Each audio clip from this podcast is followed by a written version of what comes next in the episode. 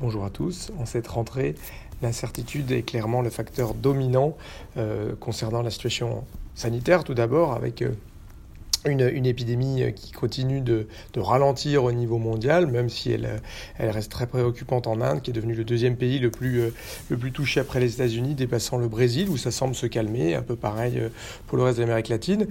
En Europe, la situation est beaucoup plus contrastée, voire un peu inquiétante, avec une remontée des cas, des nouveaux cas records en France, une remontée en Italie, en Espagne, un petit peu moins en Allemagne, mais tout de même cette remontée, des cas qu'on n'avait pas vus depuis euh, euh, trois mois en Grande-Bretagne ou en Irlande. Donc on voit bien qu'il y a peut-être pas une deuxième vague, mais en tout cas une remontée qui touche essentiellement les jeunes et donc qui est moins euh, meurtrière. Mais en tout cas, ça se retrouve dans la sans doute un peu d'attentisme au niveau macroéconomique. Donc après ce choc phénoménal du deuxième trimestre, cette chute record des PIB, on va devoir probablement à l'inverse des rebonds très très marqués au troisième trimestre. Mais ce qui est intéressant, c'est la dynamique.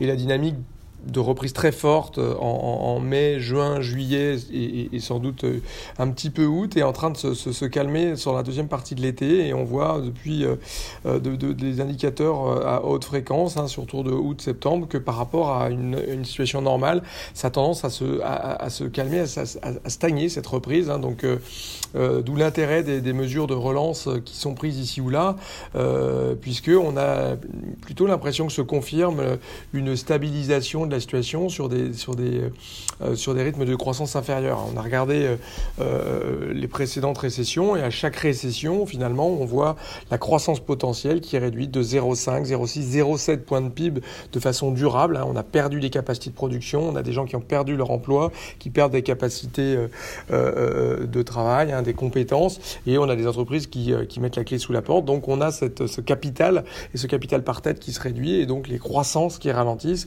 Donc tout le ces, plans de relance et des, soutiens à l'économie sont très importants. On a vu ce plan de relance de 100 milliards en France, hein, euh, avec 30 milliards dès 2021 qui va s'étaler jusqu'en 2024. On parle même jusqu'en 2030 pour ce qui est de l'hydrogène, mais avec euh, voilà un, pan très très marqué plutôt sur l'offre, hein, avec 35 euh, milliards sur la compétitivité des entreprises, avec des baisses d'impôts, avec des, euh, des, soutiens à l'investissement sur l'intelligence artificielle, etc.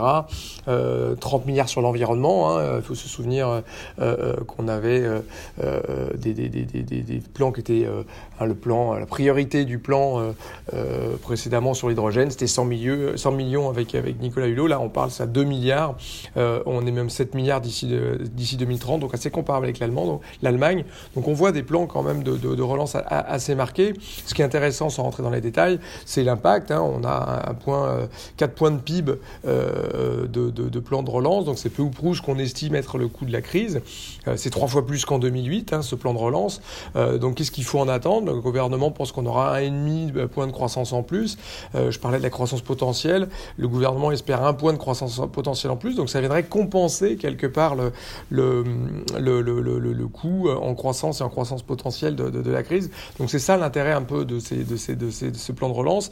Ce qui est intéressant là-dedans, c'est plus les, dépenses structurelles, hein, sur les, bah, typiquement euh, euh, sur l'intelligence artificielle, sur l'hydrogène, sur les transports publics. C'est souvent des, des dépenses qui ont des multiplicateurs assez importants et donc qui peuvent, qui peuvent générer de la, de la croissance.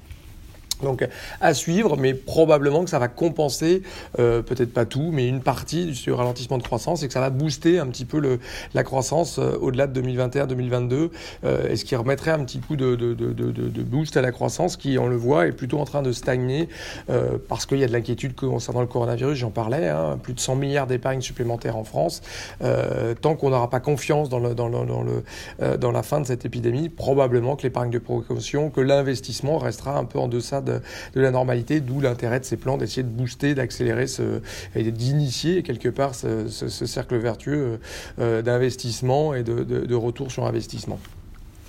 On a également la Banque Centrale Européenne, ça va être l'événement à suivre cette semaine.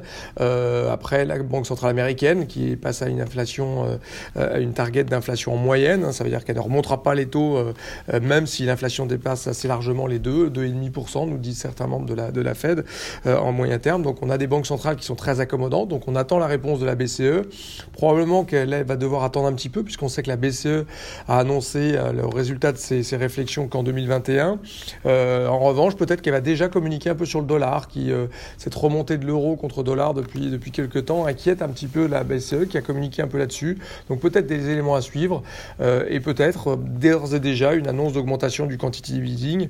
on parle de 350 milliards. Est-ce que c'est dès cette réunion ou un petit peu après? En tout cas, la BCE va peut-être réagir à cette remontée de, l'euro. Donc je dirais que cette semaine, après le, les plans de relance, notamment français de la semaine dernière, euh, les, banques centrales reprennent un petit peu le, centre du calendrier euh, cette semaine, jeudi, avec la réunion de la BCE. Euh, donc à suivre cette semaine que je vous souhaite excellente.